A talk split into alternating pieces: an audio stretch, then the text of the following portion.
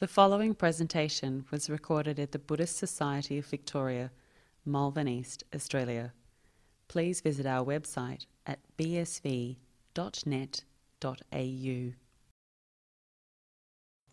For those that are uh, just tuning in to the talk, this is Ajahn Nissarano from uh, uh, the the Buddha Loka Buddha Center here at the Buddhist Center, Buddhist Society of Victoria, and we are streaming live from uh, actually from the center here in Melbourne, not from the monastery.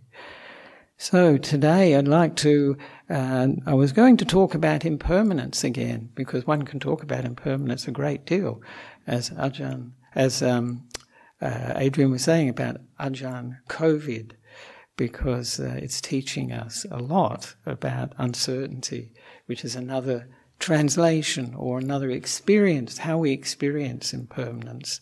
Because impermanence brings up that sense of uncertainty, what to rely on, what to depend on, um, because things are changing. And this has always been the, the, the real situation. However, it's become much more apparent with Ajahn COVID, with COVID uh, 19. But I'm not going to talk about that. And my last talk was about harmony.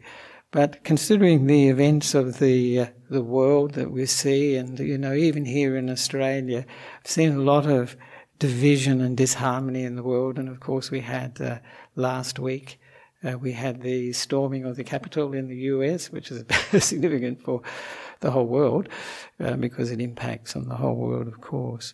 And of course, we have here in Australia, there's always uh, dissension and division. You see quite a lot of it. It is part of nature. It is part of nature. It's a natural thing to happen. But it's an important thing to deal with wisely. And this is what um, the talk will be about because it affects all of us, whether it's in the, at the family level, in the community level that we live in, the community that we live in, you know, the district we live in, whether it's the Buddhist society where we work or we're at school. There can be all these divisions and disharmony. And so it's important how we deal with, with that, that phenomena, which is a natural phenomena. And as I was saying for the new year, you know, people always say, have a good, happy new year. Um, and uh, in order to make it a good new year or a happy new year, we really need to make the mind good. this is how we can make the year good.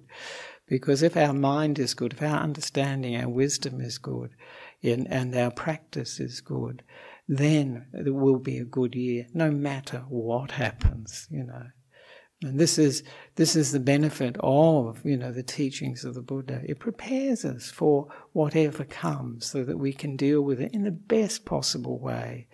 So this is what I will focus on today. And when I was thinking about this subject, you know, this came to mind. Uh, the Dalai Lama, uh, words, some uh, a quote from the Dalai Lama came to mind. So of course I had to Google it to find the exact the exact wording, but of course the Dalai Lama has said many things on this subject, so you've got a whole choice, really. But um, the Dalai Lama said, My religion is very simple. My religion is kindness. And it's, it's a lovely saying, isn't it? I really find that quite powerful. And uh, it is, is like saying that the Buddha's teaching, or any teaching, any spiritual teaching, its essence needs to be this kindness and uh, it was uh, it's something that the the Dalai Lama emphasizes a lot. And I remember going to a couple of his talks over the years, many years ago now. One in Perth, in St George's Cathedral, which was years ago, and one here in one of the big stadiums. I think the the tennis stadium, actually. I think. Well, yes, that's right, Rod Laver uh, Tennis Centre. And you know, you can't help but be impressed by the Dalai Lama. Just the quality of, uh, you know, his peacefulness, his kindness, his, you know, all the things that he's talking about are really central human emotions, positive emotions that regardless of religion, that's one of the things that I like very much. You know, whether you're a Christian or Buddhist, a Muslim, whatever, you know, you could respect this teaching and could get something from it because he's talking about essential human qualities. you know, when we develop the mind, we develop the heart. These are essential qualities. There's kindness, tolerance, patience, and peace is a big one that he emphasized. And of course, you know, when we say, you know, when he says that uh, his religion is kindness, my religion is kindness, it's really emphasizing the fact that principle, the central principle of Buddhism, the whole of it, really focuses on non harming. Avihimsa, we called it in Pali. Non harming ourselves, not harming others. So, this is a very important aspect of the teachings. And of course, it brings up, you know, this is, this is what kindness is really, not harming ourselves, not harming others. And of course, uh, we have to start with ourselves, not harming ourselves. And if we realize when we have these negative emotions, we call them unwholesome mind states, negative emotions like anger, greed, jealousy, envy, and lots of desire, and ego too is in there as well. when we have these, we're actually being incredibly unkind to ourselves because we really suffer when we experience these states, these negative states. So, if we develop a kindness, we can, as it were, address some of these negative states. If we develop the tendency to be kind, you know, this is something we can all do by just repeating, by focusing on being kind, developing more kindness in our speech and our actions, and by repeating it. Because this is how we develop our character, our personality. It's not set in concrete. It comes from our, you know, repetition of particular particular emotions, particular actions, particular speech. That becomes our habit. And then, if we develop this kindness uh, within ourselves, when we'll always be coming, well, most of the time, be coming from a good place. And we can't go wrong in our practice if we're coming from kindness, because then the mind will be in a uh, a wholesome state, a positive state, and we will experience a lot more happiness in our life and a lot less conflict. So, this is how we can condition our, our minds with this kindness. So, what exactly is kindness? People will have their own take on kindness. Um, of course, in Buddhism, we talk about loving kindness, don't we? This is metta, and uh, I like actually friendliness for that, but, but friendliness is part of kind, uh, kindness too. But I think, uh, I find too, kindness is just being thoughtful, isn't it? When we think of other, helping other people, we think of small things. This thoughtfulness, it can be very much appreciated. It's like going out of our way so I think this is this is another aspect, and central to kindness is caring, isn't it? It really is. Caring for ourselves, caring for others, really caring for ourselves. Sometimes, as I say, when these negative states of mind are running, we're not caring for ourselves. we're not looking after ourselves. And of course, you know, part of kindness too is having this patience that uh, when we have to um, we encounter situations that we have to just bear with. But patience is very important when we bear with something. We can bear with something by gritting our teeth and there being a negative state of mind, you know, averse state of mind that says, oh, it shouldn't be like this. Or we can bear with things with a positive state of mind, with some kindness, loving kindness, knowing that that situation will change. This person who is saying or doing whatever they're saying and doing, they can change as well. And that they're coming, what they're doing and saying is coming from their conditioning, from what they believe at this moment. So, of course, that's uh, important too. And kindness is one of the central qualities of kindness too, is respect. Respect for the differences. And this is what patience uh, teaches us too that we're all different. We're all different, but very similar, actually. different. And we feel like we're, we're unique, but we're actually very similar. But there are differences, and respecting those differences, and not necessarily thinking they're wrong because uh, you know they're coming from a different angle than us. So it's very, one of the things I notice, it's quite hard for us to be aware of when we're, we are not coming from a good place, um, when we're not uh, speaking and acting um, from a good place and thinking from a good place. And how can we, you know, how can we be aware? What are the signals that we can pick up um, that can give us a warning that uh, things, what we're saying or doing, where we're coming from is not good? And I know the simile that occurred to me is at the fire, uh, at the uh, Newbury Buddhist Monastery where I'm living, we are preparing for the fire season because now it's a fire season, and this is a terrible time in Australia. Last year, you remember how bad the bushfires were, and at the, during the fire season, you have to be prepared. So, during the rain and all the wind and the fog or mist we get up there, I've been working on a fire plan with other, with other monks and nuns. I think, my goodness, you know, that's uh, what sort of summer is this? But I'm very thankful. because we need to have a fire drill actually before before the real thing happens. So it's actually quite good, and I think many Australians are quite happy that it's a little bit cooler this side of the country anyway. But part of that is that we have a checklist for the emergencies when there's a, a fire emergency. For instance, we may only have 30 minutes to leave, and so they recommend the country um, fire um, association uh, recommends having a checklist so you can just go through it. Because when you're in these emergency situations, it's easy to panic and uh, forget things that are very important. So I was thinking, you know, if we have an emotional checklist, and this is much easier to check up. You know, sometimes uh, in Buddhism we can be very conceptual, we can have a lot of idealism, ideas, and so on. But really, the emotions are the real indicator of what's going on for us. You know, whether we're really understanding the Buddha's teaching and whether we're really practicing the Buddha's teaching. And that's what I liked very much about the Dalai Lama, because those qualities he talked about, you could see in him. And you hear that, you know, from people who live with the Dalai Lama, that he is like that.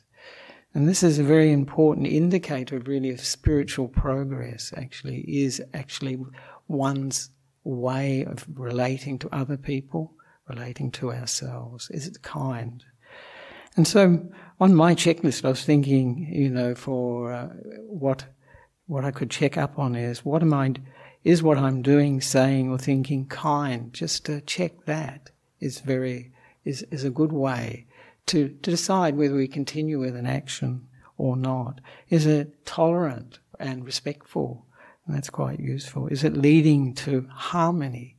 This is also very important in the world. And when we, as I mentioned during my talk on harmony here on the 27th of December, that it doesn't mean, harmony doesn't mean we all have to agree on uh, whatever of on a particular thing. We can agree to disagree, but respect the other person and their view.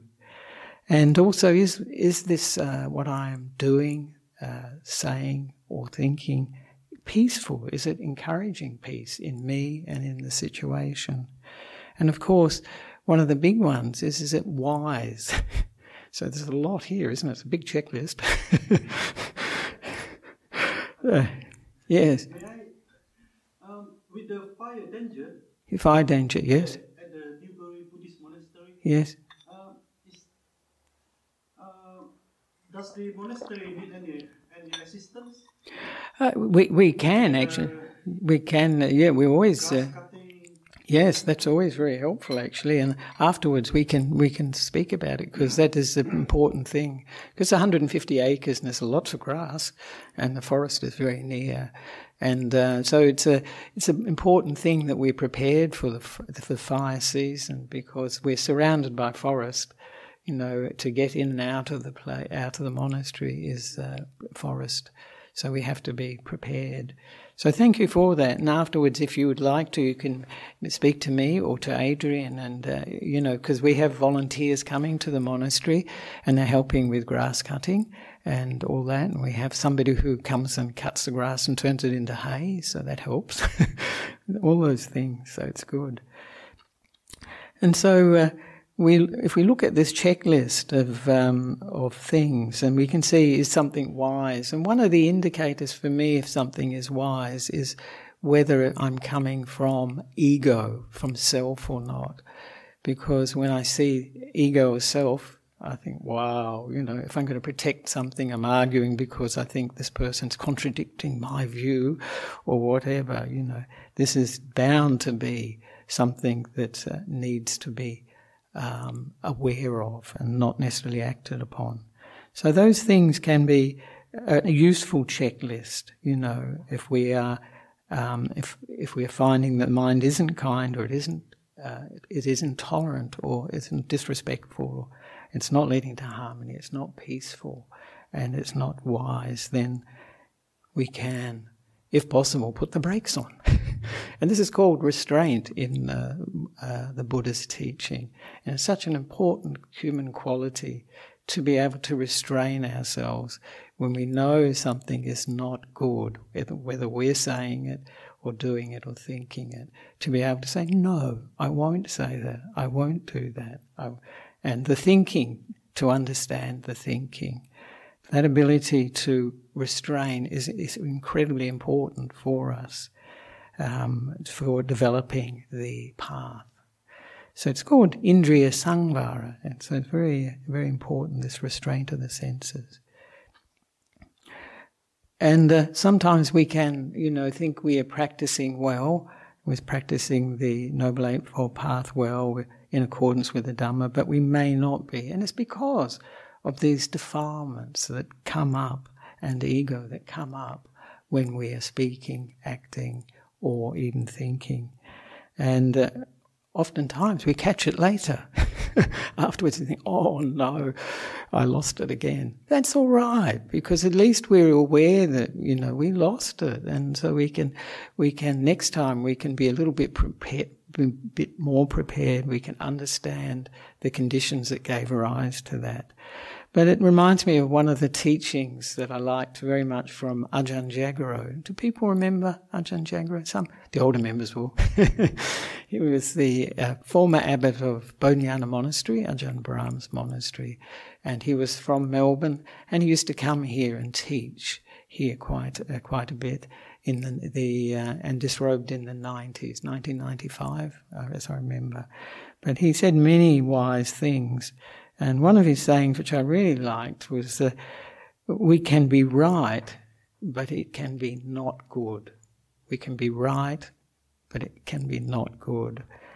And um, and he spoke about this quite often. I, th- I thought actually it was really coming from Ajahn Chah, and I think it probably did originally come from Ajahn Chah. But um, when I checked, when I looked at Ajahn Chah's teachings, I don't find it quite like Ajahn Jagaro used to emphasize it. Do people remember that who remember Ajahn Jagaro's teaching? Right but not good? Right but not good. All right. Because when we think things are right, if we think we're right, we can do, say, and think anything actually. The, the limits are off because we can get become what we call, we can uh, engage in, bring up righteous anger. And this is it's more of a Christian concept, you know, righteous anger, because the Buddha would say there's nothing righteous about being angry. and of course that's that that is the case. It's it's a defilement, regardless of the fact of whether we're right or not, you know. And so this is uh, this is something that when we uh, we and when we have this righteous anger, you know, and I think many people probably have ex- have their own personal experience of it. We can do and say things that are harmful for ourselves and others as well, and uh, and I'm sure that many of the people who stormed the Capitol last week in the U.S. in Washington. Um, had this sort of riot or insurrection, they're calling it. I'm sure they felt entirely right amazingly, they felt entirely right and that they were entitled to be angry at what they were, what was happening and thought they were doing a good thing and maybe even thinking they were saving democracy. Of course, other people don't agree with that, but that, I'm sure they thought that. And, uh, but when we have this uh, feeling that we are right, or when we think we're right, I always say it's danger sign, danger, beware, beware, be careful. Because then, as I say, we can do almost anything. And uh, I wanted to tell an Ajahn Chah story today because yesterday, do you remember what yesterday was? It was the 29th uh, anniversary of Ajahn Chah's passing away in 1992. And I think most people know who Ajahn Chah was. He was an incredibly wise uh, meditation teacher in uh, Thailand. And uh, so he he's very well known for his wisdom and it's sort of amazing wisdom that is so simple but goes to the heart. It's incredibly um, compelling. And the, teaching, his teaching has affected so many people worldwide. He has so many followers worldwide, whether they be monks, nuns, laymen, or lay women. There's so many of them. And so it's amazing for somebody who is from a, a small village in the out of, out of the back of beyond in Thailand. Um, Bunwai? No, it's called Wat Pah Pong is his monastery. So, and it's a one person can have such an effect for good in the world. But the story that I was uh, I came across was from Ajahn Amaro remembers. It must be via Ajahn Sumedho, and it's from a talk called "Not Holding Two Fixed Views." For those who uh, recognize that phrase, it's a translation of from the Metta Sutta the, the Buddha's words on loving kindness, which we just chanted in Pali. So, and this story concerns Ajahn, Sumedho when he was a young monk at Ajahn Chah's monastery, Wat Pah Pong. He was only two or three years as a monk, and he was uh, very uh, diligent, very idealistic, and uh, he took the monastic life, uh, the training in the monastery very seriously. And he'd grown up, of course, in America where we have the idea of some things are, are right and some things are wrong. You know, there's a very, very strong idea of it. And there was a, a monk who was slightly more senior to him, a Thai monk actually, and very unusually, this Thai monk, this not not common, I would think, uh, was very loudmouth, outspoken, and unrestrained about what he said. And it used to be a great uh, it used to annoy uh, the other monks, and particularly Ajahn Sumedho. It's, uh, if you know um, Thailand or if you know Asia, Sri Lanka, you know that it's very unusual to have someone like this in a monastery, actually. And uh, Ajahn Sumedho, uh, he thought, this is totally out of order. Why isn't Ajahn Chah saying anything? This is ridiculous. Somebody ought to get up and if somebody doesn't say something, I will. Sound familiar? I think it's very Western. very Western. And so, the next opportunity, and this was after months and probably almost a year or two years of this going on, uh, he brought it up at a meeting of the, all the monks. You know, we get fortnightly, we get together and have a meeting for the reciting of the monks' rules. And he brought it up and he gave all the evidence and everybody agreed, you know, it was totally right what he said. it was true. Yeah, he was like this and, you know, everybody suffered from it. But after that meeting, uh, that meeting, Ajahn Chah wasn't there. He was out of the monastery. And so uh, after that meeting, that monk that uh, Ajahn Sumedho talked about was so shamed in public that he left the monastery and never came back. And um, then, when Ajahn uh, Chah returned to the monastery, a few days later, he came back. And of course, he heard what had happened because these sort of confrontations, you know, it's very unusual in Asia to have big confrontations. It's not so unusual in the West. but, but in, in, Asia, it's very, you know, they avoid it like the plague. And uh, so he spoke to um, Ajahn Sumedho then, and uh, he said this, which is a really nice thing, actually. You know Tan Sumedho, that's like venerable in Thai. It's not an Ajahn yet, he wasn't then. What you said about the loud mouth monk, you did, well, when you spoke about the loud, uh, loud mouth monk, you did something very harmful there. You meant well, but what you did was harmful because even though, and this is even a translation of the Thai, his mouth is bad, his heart is good. this is that monk. I knew that. Of course, everyone knows that. But how many monasteries do you think the fellow had to leave before he came here? This was the one place where he could stay and practice because I made space for him. But now you've closed the door on him and you have to take responsibility for that. He can't stay here anymore because you shamed him publicly. And so you have to acknowledge that that was poorly done on your part. You were right, in fact, but wrong in Dhamma. Isn't that amazing story? You were right, in fact. This monk was very loudmouthed. Probably most of the other monks would say, maybe the lay people too, obnoxious. he didn't know time and place. He would be saying things that uh, he shouldn't say. And, uh, and yes, Ajahn Sumedho was right, but as Ajahn Chah said, is you were wrong in Dhamma. And the consequences were that he had to leave.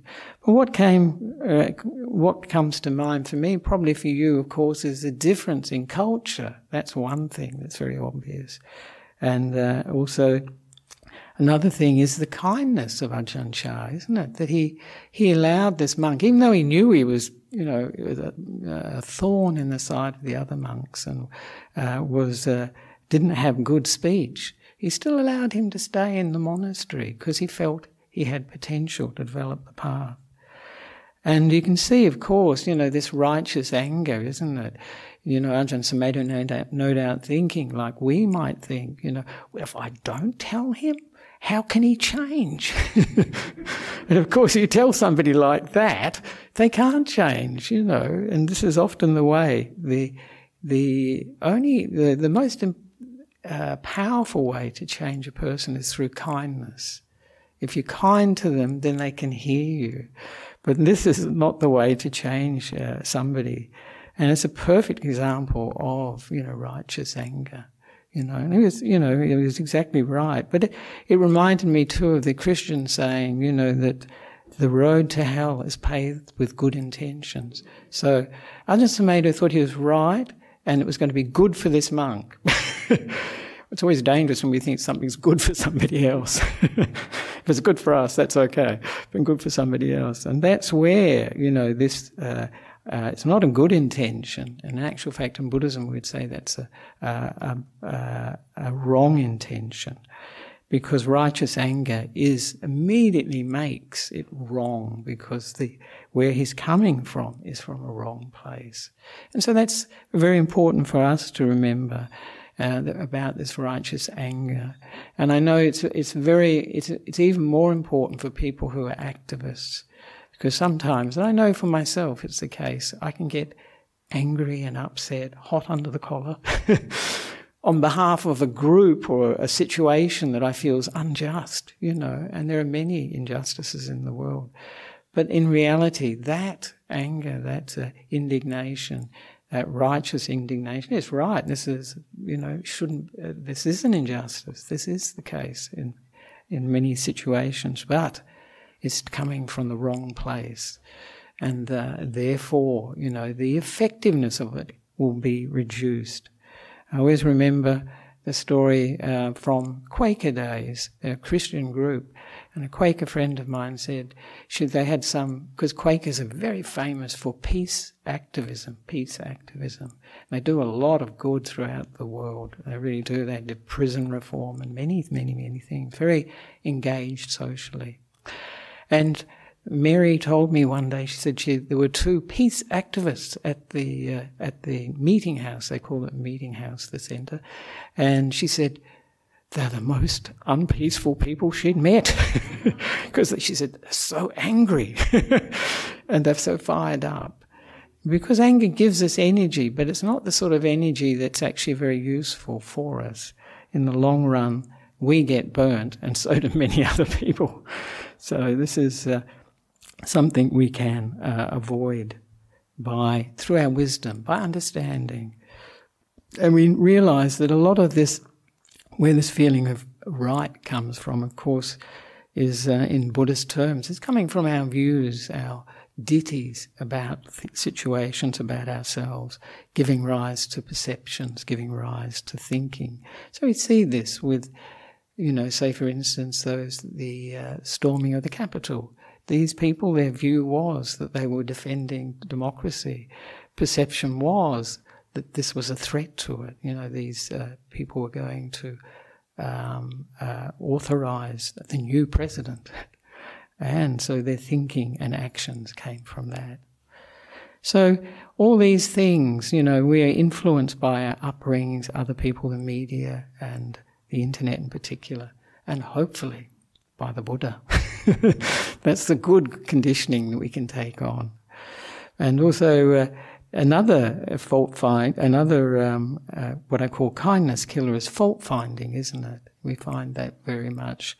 It's the opposite of loving kindness is fault finding, and uh, it's interesting because th- this is a source of disharmony and division in the world, and fault finding. You know, it, it comes from our educational system to a large extent. We are really encouraged to see how things could be better, how they could be improved, what's wrong in whatever we're doing, uh, rather than looking at the whole bigger picture. And this problem can turn into problem solving, which is very useful and uh, at the right time. And if it's uh, used at the right time, it can be very useful. But when we uh, develop this fault finding, it's like we have myopia. Do you know what myopia is? Short sightedness. It gives us tunnel vision. You know, I can do it myself. You know, I can look at a, a page of uh, text and very quickly see mistakes because that's what my education uh, has developed and encouraged. And uh, we can all do that. But it means that we miss out on the bigger picture. And this is where the loving kindness, the kindness comes in, the bigger picture. And this is the antidote to it. So we can use this ability to problem solve, to see what's wrong, but not let it use us so that we start to see what's wrong with ourselves, with society, with everything. I mean, there are problems in society, but we can also look at the bigger picture as well. Look at the pluses in our relationships, in ourselves, in our society. And, and this, uh, again, another, another quote from Ajahn Chah, because it's the, it was the Memorial Day yesterday. And he said, it's great, very down to earth. One of my teachers, this is a monk, ate very fast. He made noises as he ate. Yet he told us to eat slowly and mindfully. I used to watch him and get really upset. I suffered, but he didn't.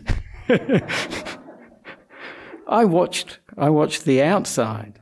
Later I learned some people drive very fast but carefully. Others drive slowly and have many accidents. If you watch others at most 10% of the time and watch yourself 90% of the time, your practice is okay. So that's a good, good, um, uh, a good, good advice for us. Isn't that interesting? And it's, it's also being respectful of the fact that people are different and we, we acknowledge that and we can accept that. Their conditioning is different. Um, and this teacher, um, that ate very fast and made noises. You know, that was maybe the way he was brought up. And also, maybe he was doing it as a lesson to the students. I don't know. it's hard to say, actually. It's interesting about people driving slow and driving fast. But yes, if we watch others 10% of the time and watch ourselves 90% of the time, then our practice is good. Then we'll have kindness too, because we'll be able to see what's going on in our mind. What is the actual situation?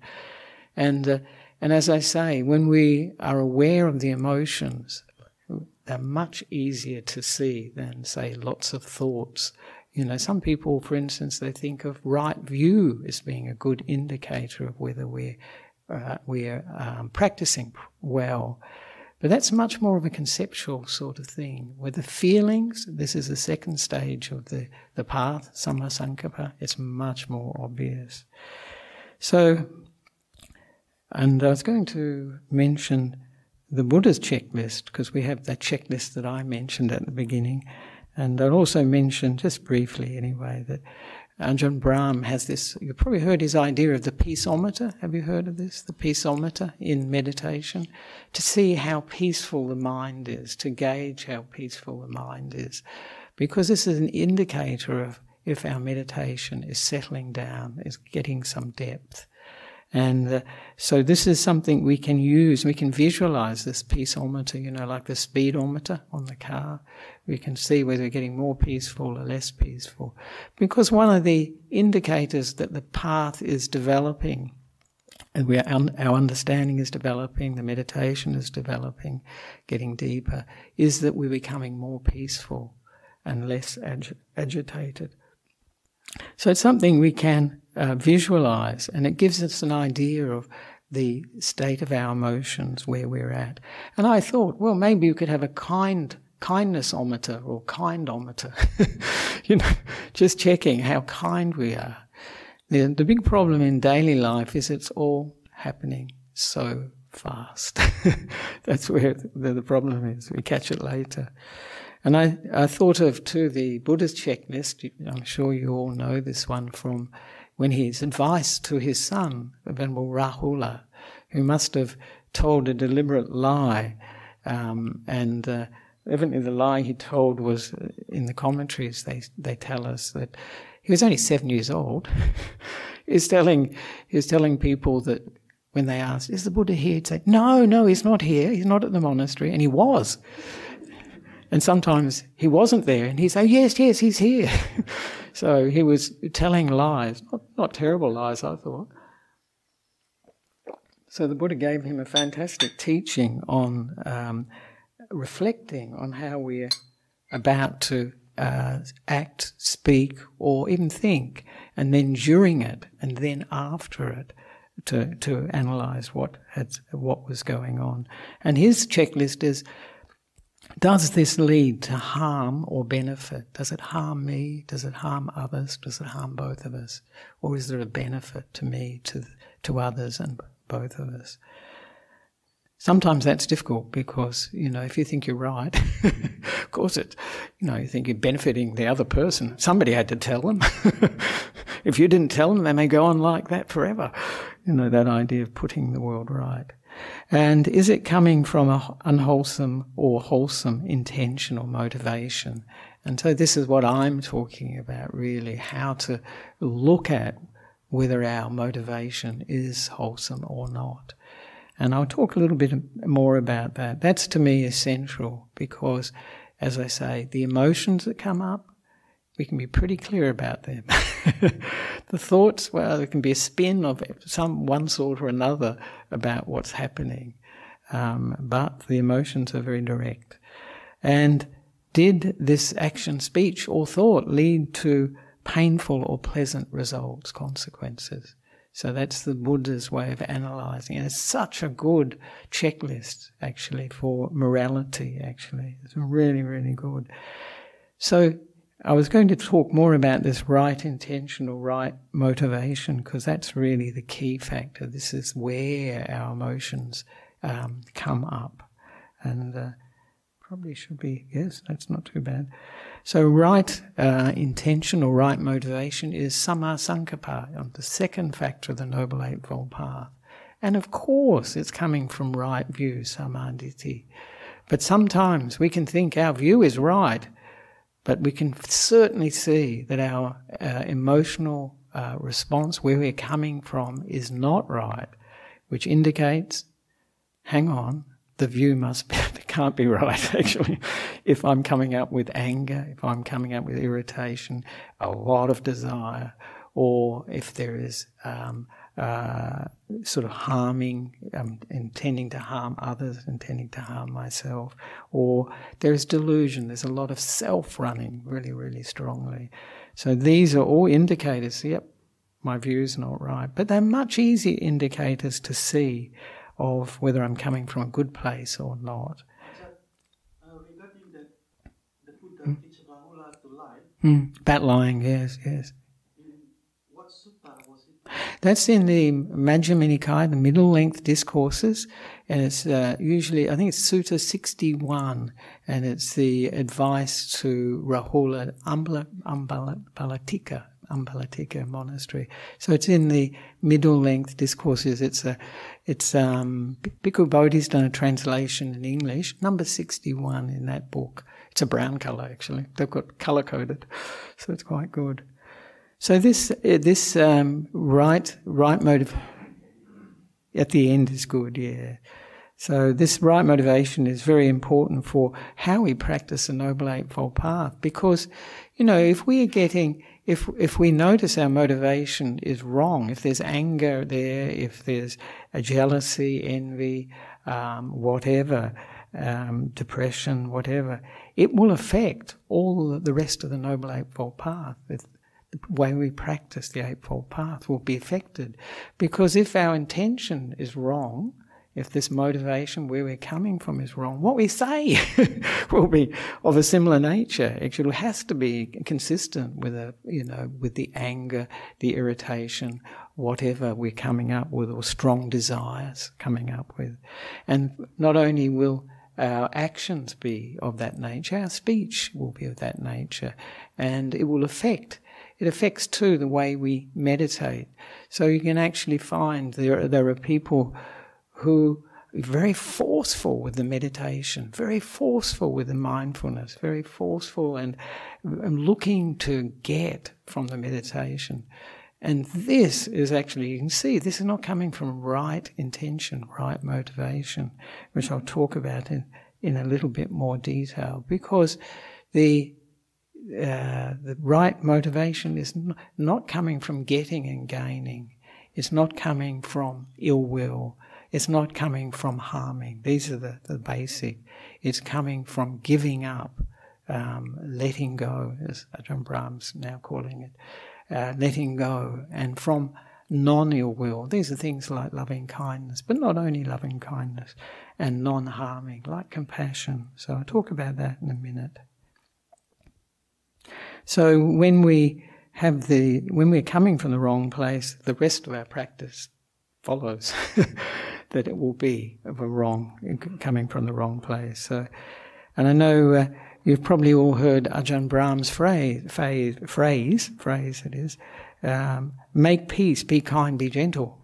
And this is meant to be the um, right or right motivation. Now he's changed uh, the first one to letting go um, and uh, be kind and be gentle because letting go is much more consistent with renunciation, giving up, not looking through our happiness through the what are we renouncing?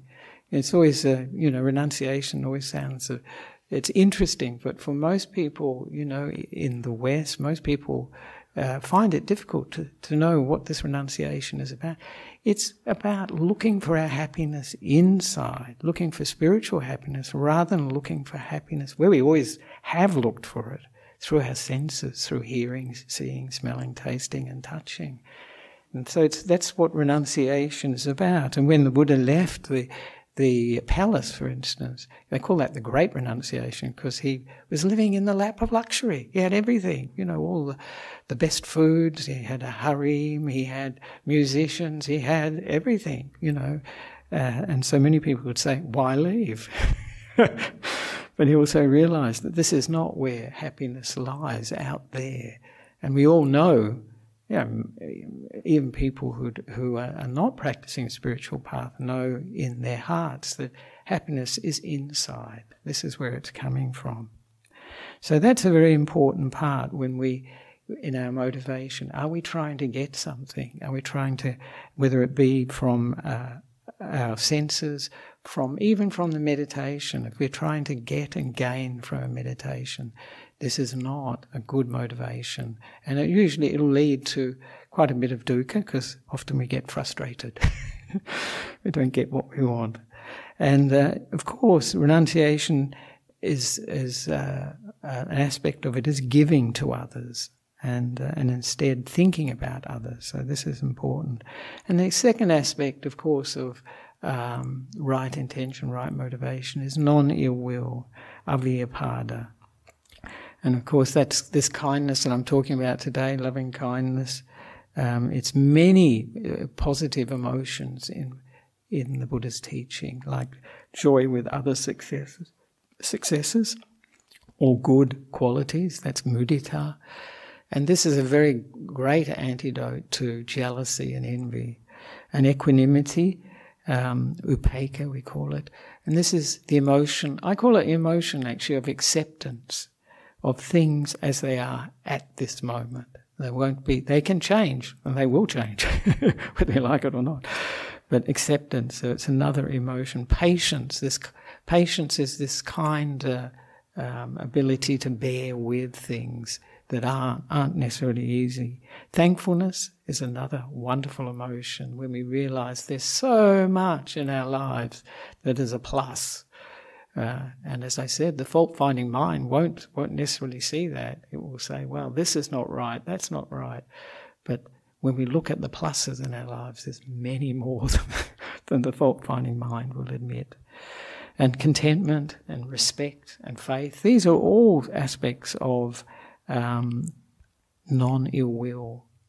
And the last, the third aspect of it is non harming, avihimsa. And as I mentioned, kindness, really the central principle, support for kindness is that we're not going to harm ourselves or others. We're going to be kind to ourselves and others. And of course, the principal quality that the Buddha emphasized for this is compassion, karuna. You know, this is really this compassion for ourselves, uh, the difficulties we experience, and compassion for the difficulties other beings experience. The important thing with compassion is that we we feel with the person, we have empathy with them, but that we don't necessarily suffer with them. As Ayya Khema used to say, if we suffer with somebody who's already suffering, there are two people suffering now instead of one. she was very practical. And also, we can't help them very much if we're, if we're suffering along with them. It pretty much disables us. And also, the uh, other aspect, which is what Ajahn Brahm has emphasized when he has the saying, let go, be kind, be gentle, is gentleness and softness in our speech and in our actions as well. And in our thoughts, particularly, yeah, towards ourselves and towards others. And again, you know, you have patience as well, respect is important, and equanimity. So we can check, you can check out where we're coming from.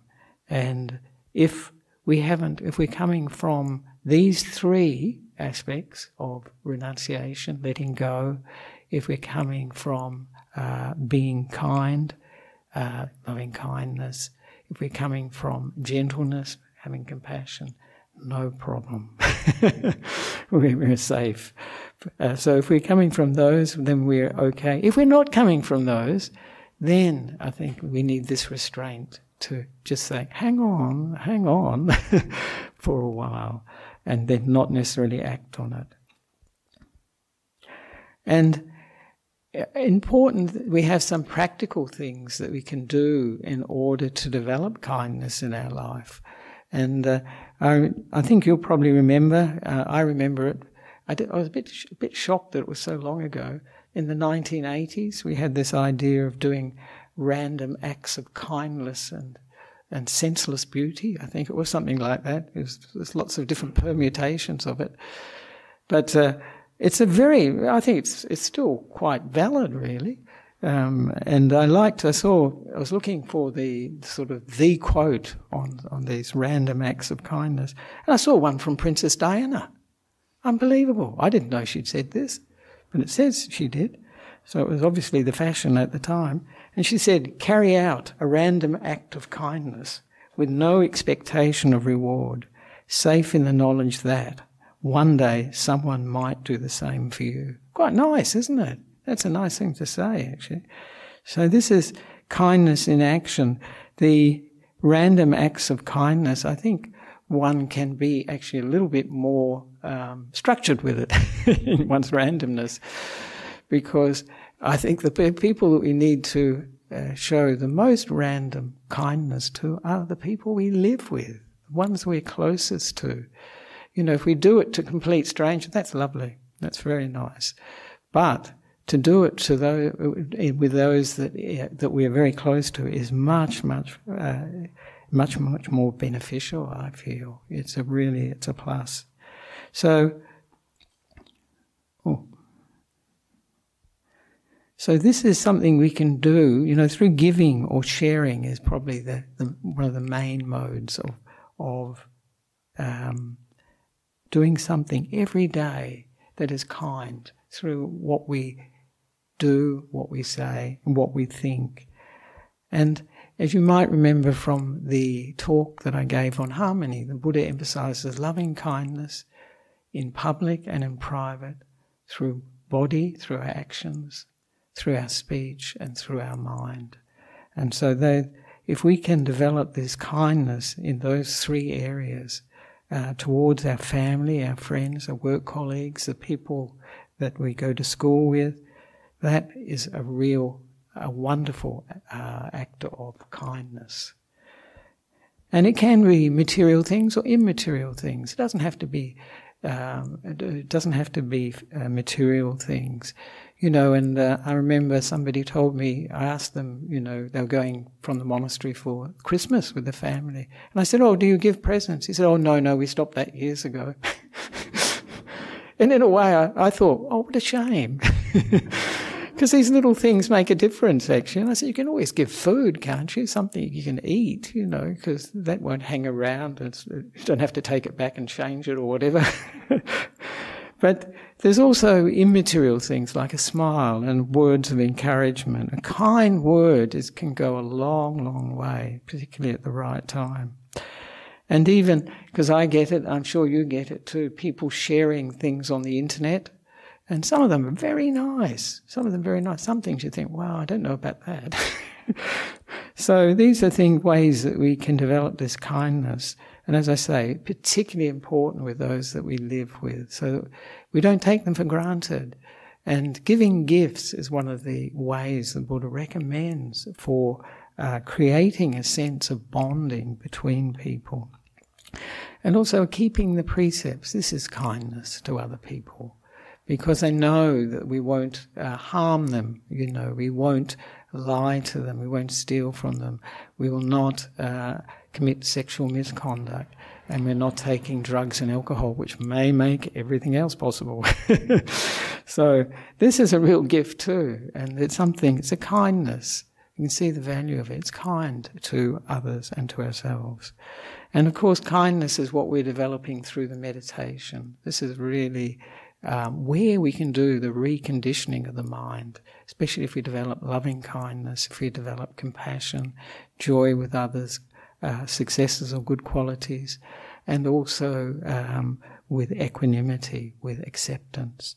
But of course, one of the most important places we can develop kindfulness, uh, kind, uh, kindness is, is giving it away then, is in mindfulness.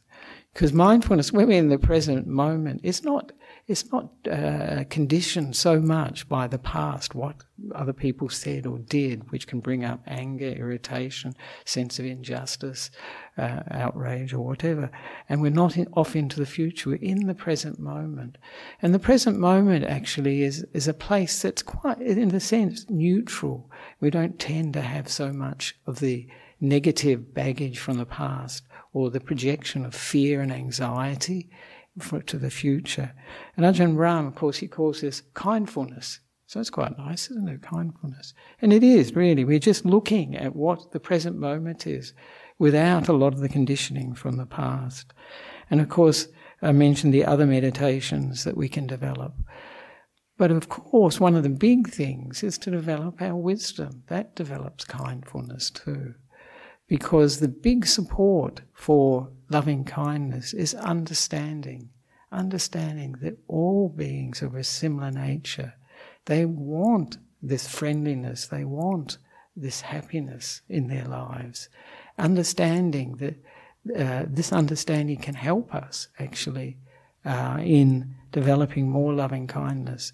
I know Ayya Khema used to do, interestingly, a loving kindness meditation, guided meditation, but she also did a contemplation about the qualities that support the understanding of loving kindness, because there's a lot of understanding behind it. And if our understanding is kind, it will be kind. If it's real understanding, if we really see the nature that people, ourselves included, we are conditioned phenomena you know, this body and this mind is as it is because of the past, the things that have influenced us, the things that have uh, created the habits that, that we take to be ourselves, our personalities, and so on. And when we understand that, and that others are the same nature, we can have a lot of compassion, acceptance for them too, because we realize they can't be any different at this moment. They can't be any different than they are. But they're not set in concrete. They can change. So I'd like to finish off now. I'm going a bit late. So uh, to develop this kindness and to perhaps develop the kindness ometer or kindometer in, in our actions, in our speech, and in our thoughts particularly. And and it's also uh, for our spiritual development. This is it will lead to a lot of happiness for us, but it will lead to our development of the path, our spiritual development. It's not in our, uh, and I think it's very true of the world, it's not so much what we achieve, but how we achieve it that's the important issue.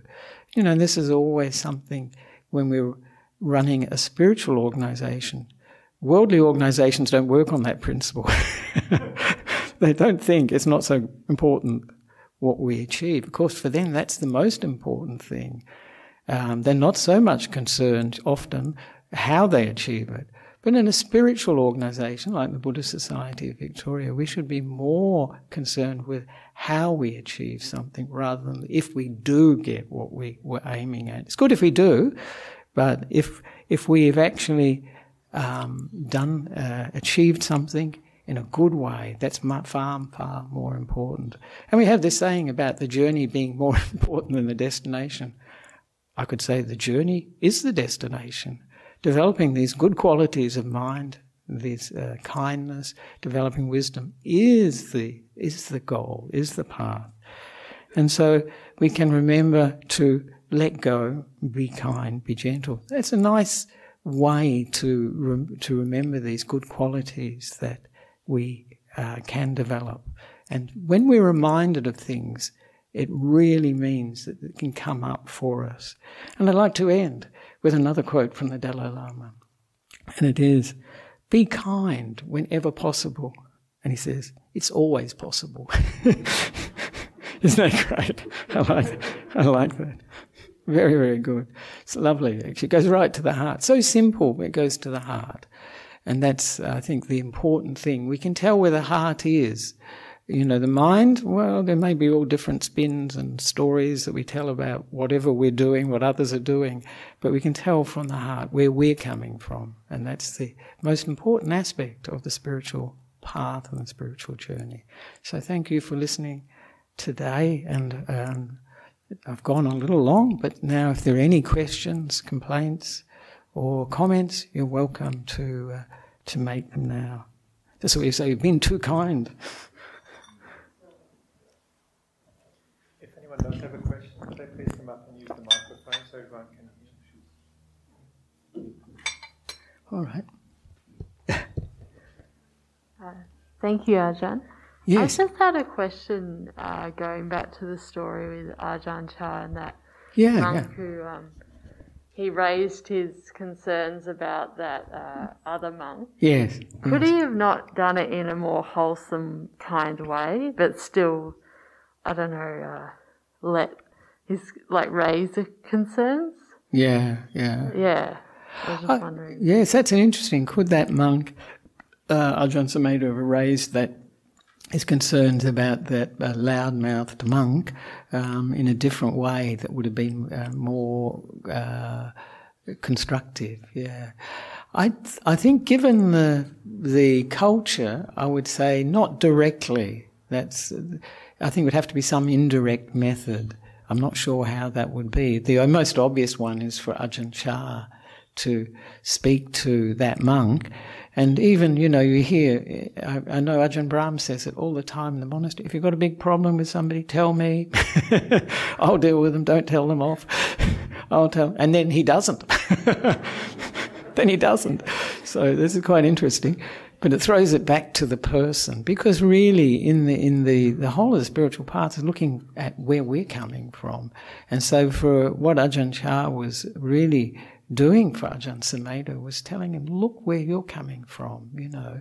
And yes, you were right, but what you said uh, was not good. It wasn't good in the Dhamma. And that's, that's the most important thing for us. You know, it had the negative, it wasn't good where he was coming from because of righteous anger, and the result wasn't good either because that monk left. And according to Ajahn Chah, where could he go? Most other monasteries throw him out too. Quite interesting, isn't it? Was, he, was, he, was it his intention to leave or was he. No, he left because he felt ashamed. He was really upset. his inten- his- No, he didn't want to leave, but because you know it, uh, Ajahn Sumedho had said how uh, how terrible his verbal conduct was, how the way he was speaking in the monastery and what he was saying and all that sort of thing, he was so embarrassed that he left. In in the West, it would be more. Um, it would be a problem, but it wouldn't be it wouldn't be so embarrassing that uh, say a monk would have to leave. We'd say in the West, we'd probably say, "Oh, it's just your opinion." but all the rest of the, the monks certainly agreed with him. So I think thank you for that question. And I think uh, in that, as I said, I think the only way he could have done it is some indirect way. Indirect way.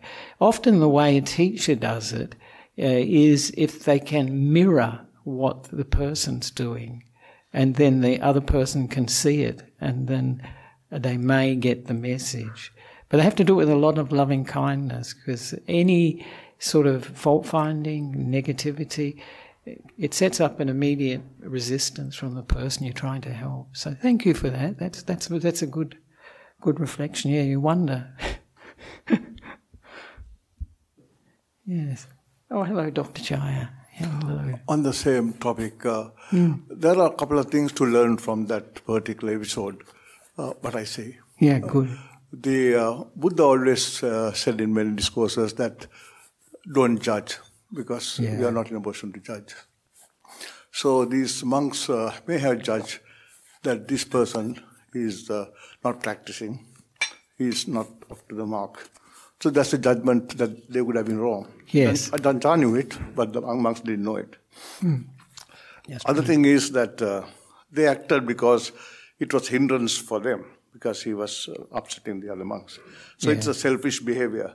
But probably if they were a bit wiser, they could have used that to practice patience and understand the person Yeah. rather than acting like that. Yes, that's very true. And that, that was one of the big teachings of Ajahn Chah, wasn't it? Patient endurance, you know, to, to be able to be patient with, with situations and people that uh, are not necessarily the way we would like them, you know, we find unpleasant. Mm, so that's good. Yeah, thank you for that. That's good. So, yes, that's, and I think that was probably part of the lesson that uh, Ajahn Sumedho got is that to be patient with people uh, be patient with himself, be patient with people, and also to realize that uh, a different culture, you know, you address things differently. In the West, we're much, much more confrontational, and that can have its benefits and its also its drawbacks as well. So it's uh, it's a matter of culture as well. So time and place is a very much a teaching too that he would have got from that. You know that this wasn't wasn't the right place to to do that. So, is there any more questions before we go? Oh, there's one there. Ah, there we are. I can't see who it is. Hello. Hi, uh, John. It's Yeah. uh, Stephen. Oh, hi, Steve. Yeah. um, I just had a uh, two questions actually. First one is that um, my life has become a lot more busier lately since I recently just started studying again, and um, I've noticed that with a lot of the extra stress, it's becoming a lot harder to guard against things like getting angry or agitated with people, uh, and you know uh, when I'm particularly tired and I'm, I'm not getting as much sleep as I was, it's harder to um, not be tempted into breaking the precepts like gossiping or maybe drinking a bit too much. Yeah. Uh, that's my first question. The second question is more, a bit more of a general one. Um, With the precept in regards to alcohol in particular, I know that when um, I took the precepts with you, it was like uh, to abstain from um, consuming alcohol to the point where you become heedless. But just from reading uh, like Bhikkhu Bodhi's translations Mm-hmm. of the Buddhist teachings, he seemed a bit like the Buddha seemed a bit more explicit about no, you shouldn't drink alcohol at all. Uh, so I'm just wondering of your opinion on that as well. Mm. Yeah, yeah. No, that's. Thank you for that, Steve. Yes, yes, because uh, yes, stress and um, when we're tired does make it difficult for us to. We're more reactive, actually. You notice that we're more reactive, and uh, the Buddha of, often mentioned that the re, when we experience uh, dukkha, stress is dukkha. the- the dukkha is suffering or unsatisfactoriness. When we experience that, then the tendency for us is to look for happiness. And it's the happiness of the five senses. So, you know, I think in COVID times, people have put on a lot of weight. Some people have put on a lot of weight. Some people have been drinking a lot more, and so on. Because this is a reaction to what the Buddha would call unpleasant feeling, dukkha vedana, coming from the mind, actually. It's, it's really coming from the mind. And because of that, looking for some happiness uh, out in the world. So that is, it is quite natural if we're stressed or tired that we will, you know, react, to, will be very much more reactive to things. But to keep that in mind, and of course, kindness to ourselves in that situation is trying to get more sleep, um, uh, kindness in in terms of the stress level that we have to have, we, we may feel, just to feel kind to yourself, have this sort of looking after yourself, like almost like a child in a way, is is very very useful. You know, even even you know, like you th- can think, well, even if I don't get the assignment done, if I the exam doesn't go well, so what? You know, I'll be kind to myself. Instead, you know, we're often being unkind to ourselves by letting the fears, the anxiety, they really can run riot. And yes, it could happen, you know. What if, we say, what if? what if, you know, you know, I fail the exam? What if I don't get the assignment in, you know? And, you know, I, I, I lose my place in the university, the college, whatever it is. So what if can really play havoc with us. But the kind kindness will say to us, it will say, what if it doesn't happen? you know, be kind to myself, you know. And in actual fact, we tend to um, perform much better when we feel we're kind to ourselves. It gives a sense of security, of, of stability. Uh, uh, that will be better for our abilities to deal with things, and it's a much more pleasant experience. But it's a part of life. Stress is definitely, and uh, so it's, um, you know, d- dukkha, one of the translations of dukkha is stress. So it's a, so it's what we do with that stress that's the important thing, you know, and so the, the Buddha's suggestion is seeing that the cause of it is wanting it to be other than it is at this particular moment and letting go of that wanting. And that's a kind thing to do. Uh, then there will be more stability, the reduction in the stress and uh, the unpleasant uh, experience we're having. So this is, uh, you know, it's it's really good in a sense, you know, that we relate our experience to the Buddha's teaching, the Four Noble Truths. We're getting it, getting it in one. Ajahn Sumedho was very big on the Four Noble Truths, and it's teaching us all the time, actually, if, we, if we're just aware of it. So I hope that answers that one. And the second one about alcohol, yes, uh, it is uh, a complete abstinence is the best, uh, the best thing with alcohol because or drugs, because it's very difficult, you know, to draw limits. You know, uh, people think, I'll "Oh, just have a little," and then a little gets more and more. And I always remember Ajahn Jagaro said, well, it would be okay to drink if it was a necessity of life. If alcohol was something you require, the body required, you know, to function, or drugs required to function, then perhaps it would be okay. But it's not. It's not a necessity for life, you know.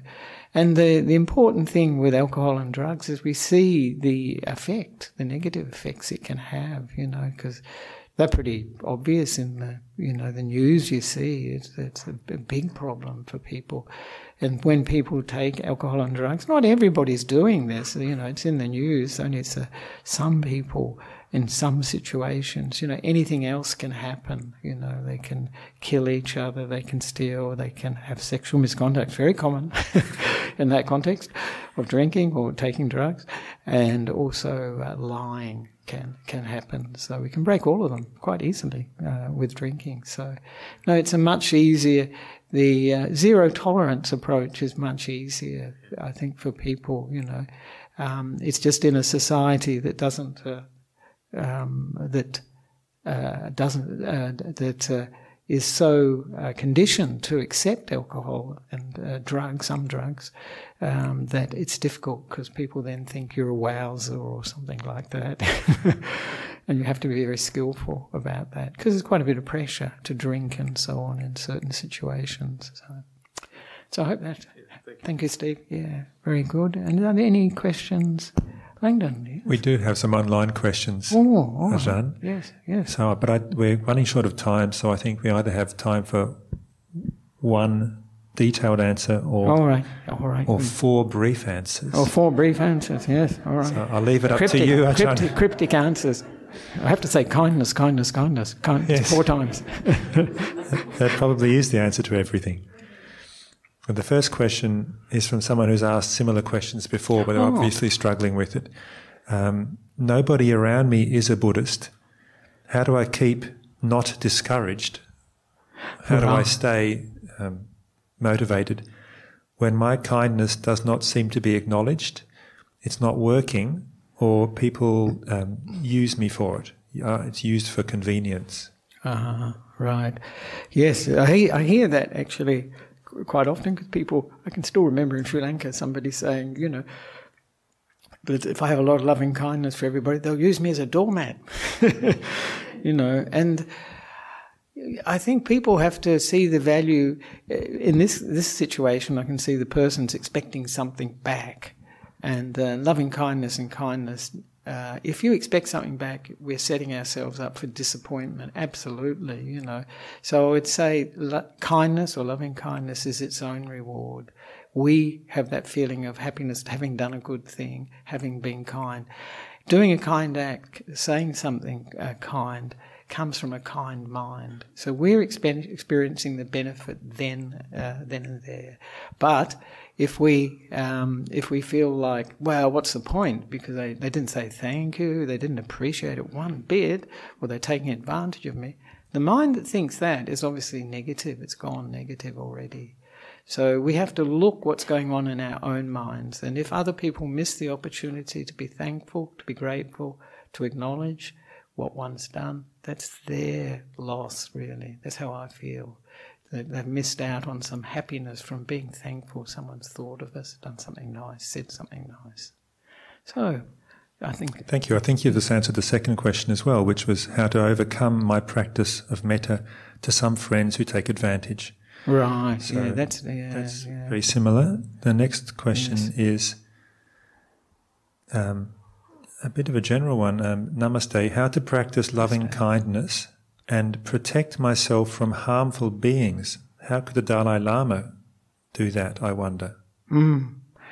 Well, loving kindness is a protection against harmful beings, really. If you really have loving kindness in your mind, then uh, that will deal with harmful beings. And in fact, the origin story for the, the Buddha teaching loving kindness was some monks who were living in a forest and they were being disturbed by non human sort of spirits, spirits that lived in the forest, who uh, were, were upset that these monks were invading their space, you know, and so they wanted to get rid of them. So they tried to scare them, make spooky sounds, and and do all sorts of things that would drive them out of the forest. And of course they did. They went and saw the Buddha, and the Buddha said, "Ah, what you need to do is use loving kindness." So they, and because obviously, you know, when people are doing these sorts of things, they think, "Get out of here! We don't," want-" you know, you think you you react in a similar way. That's the problem, actually. We react in a similar way to these beings who wanted to get rid of the monks. And so the monks were probably angry with these beings or whatever, upset with them. And, um, and then when they saw the Buddha, the Buddha said, no, no, loving kindness. So they came back to that forest, according to this story, developed loving kindness, and then the beings were very happy that these monks were living there in the forest. So the way we, the states of mind we develop, the motivations we develop, do, do actually affect other people. And that's why, you know, changing another person's not so easy. But if we change ourselves, it may change the relationship too. Because often the equation, the balance changes if we change. We can't make the other person change, um, but if we change, it can bring change for them. And I often tell a story of a person in Sri Lanka. She said she hadn't been speaking to her sisters for years. but then she changed. She actually she started listening to Ajahn Brahm and, and uh, developing more wisdom and, and loving kindness and so on within herself. And then it changed with her sisters. She was able to start speaking to them again, almost without her organizing. It was quite interesting. The dynamic had changed. Something had changed. So that's an important aspect of it. If we have loving kindness, that gives us protection, actually. It's a, it is a protection um, for the mind, and it can affect other beings as well. So hopefully that answered that one. Okay, thank you. There are two more questions, but I'm going to suggest the person who asked about jhanas. Oh, yeah. Um, uh, do ask that after the meditation session, Oh, perhaps right. tomorrow night Yes, instead, um, just because, just to get through, because the last question it relates to loving kindness, which is on the Oh. theme of today. Yeah. When I am dying, can I practice loving kindness, and how can that help my rebirth? Right, yes. When I'm dying, can I practice loving kindness and how can that help my rebirth? Yes, you, you, you can. Uh, I think that's, uh, that's possible. And the way you can develop loving kindness or practice loving kindness when you're dying is practice it a lot while you're living, you know, before you get to dying. So it's a habit you know, it's a bit late if you just start, start, start just before you're about to, to pass from this world. The mind's about to split from the body, as the Buddha would say, the body's going to break up. No, it's if you develop that habit of loving kindness, that's what will come out. You know, at the, at that time of death, that kindness to those that are around us, because you know they probably find it difficult uh, that uh, the, you know the body is going to pass away, that the, the relationship that they experience with you uh, is going to change, and uh, so this can be it's sort of kindness, but also compassion, because you know these Brahma Viharas, the uh, four divine abidings of uh, loving kindness, compassion, joy, and also equanimity or acceptance, they they all uh, come together to a certain extent. They all have this aspect of loving kindness, but in that case, you know, you can have compassion for the family, the friends who may, you know, be grieving at that time, and and and certainly, if you have loving kindness in the mind, there will be less fear about death, and uh, also for those that are nearby, they they probably feel a lot happier or feel more at peace with your passing away if you if you go in a very gentle, very peaceful way. And I know, you know, for instance, when my mother passed away, um, she'd been in hospital six days, and you know, I was there with my second eldest brother and his wife, and you know, she was she was very she was sort of I thought she was sort of unconscious, really, but one of my brothers came earlier, uh, before just before she had died, and the, the phone went off and their eyes opened. I thought, oh, good, someone's still at home. and uh, but she just the breathing just got more and more slower and slower and slower, and then just stopped. But it was so peaceful that uh, none of us, my the three of us, myself, my older brother, and his wife, we didn't feel upset. We thought, fant- oh, I thought, fantastic, what a good way to leave. You know, I thought, this is a good send off. Not only that, only um, an hour or so uh, later, or maybe less, some monks came and we did some chanting for her. I thought, oh, mum, you've got a lot of, a lot of merit, a lot of good karma for, for this to happen. So, so that makes it much easier for people if you've got a very, because loving kindness is peaceful, is, is kind and um, and therefore it'll make it easier for others around us too. They'll, they they will be able to accept it much better. So thank you very much, and now we can finish off because now nearly 20 to 11, time for the shared meal. Everybody's welcome, and for those who would like to, you can we can join in and pay respects to the Buddha, Dhamma, and Sangha, where this all came from. but kindness comes from within.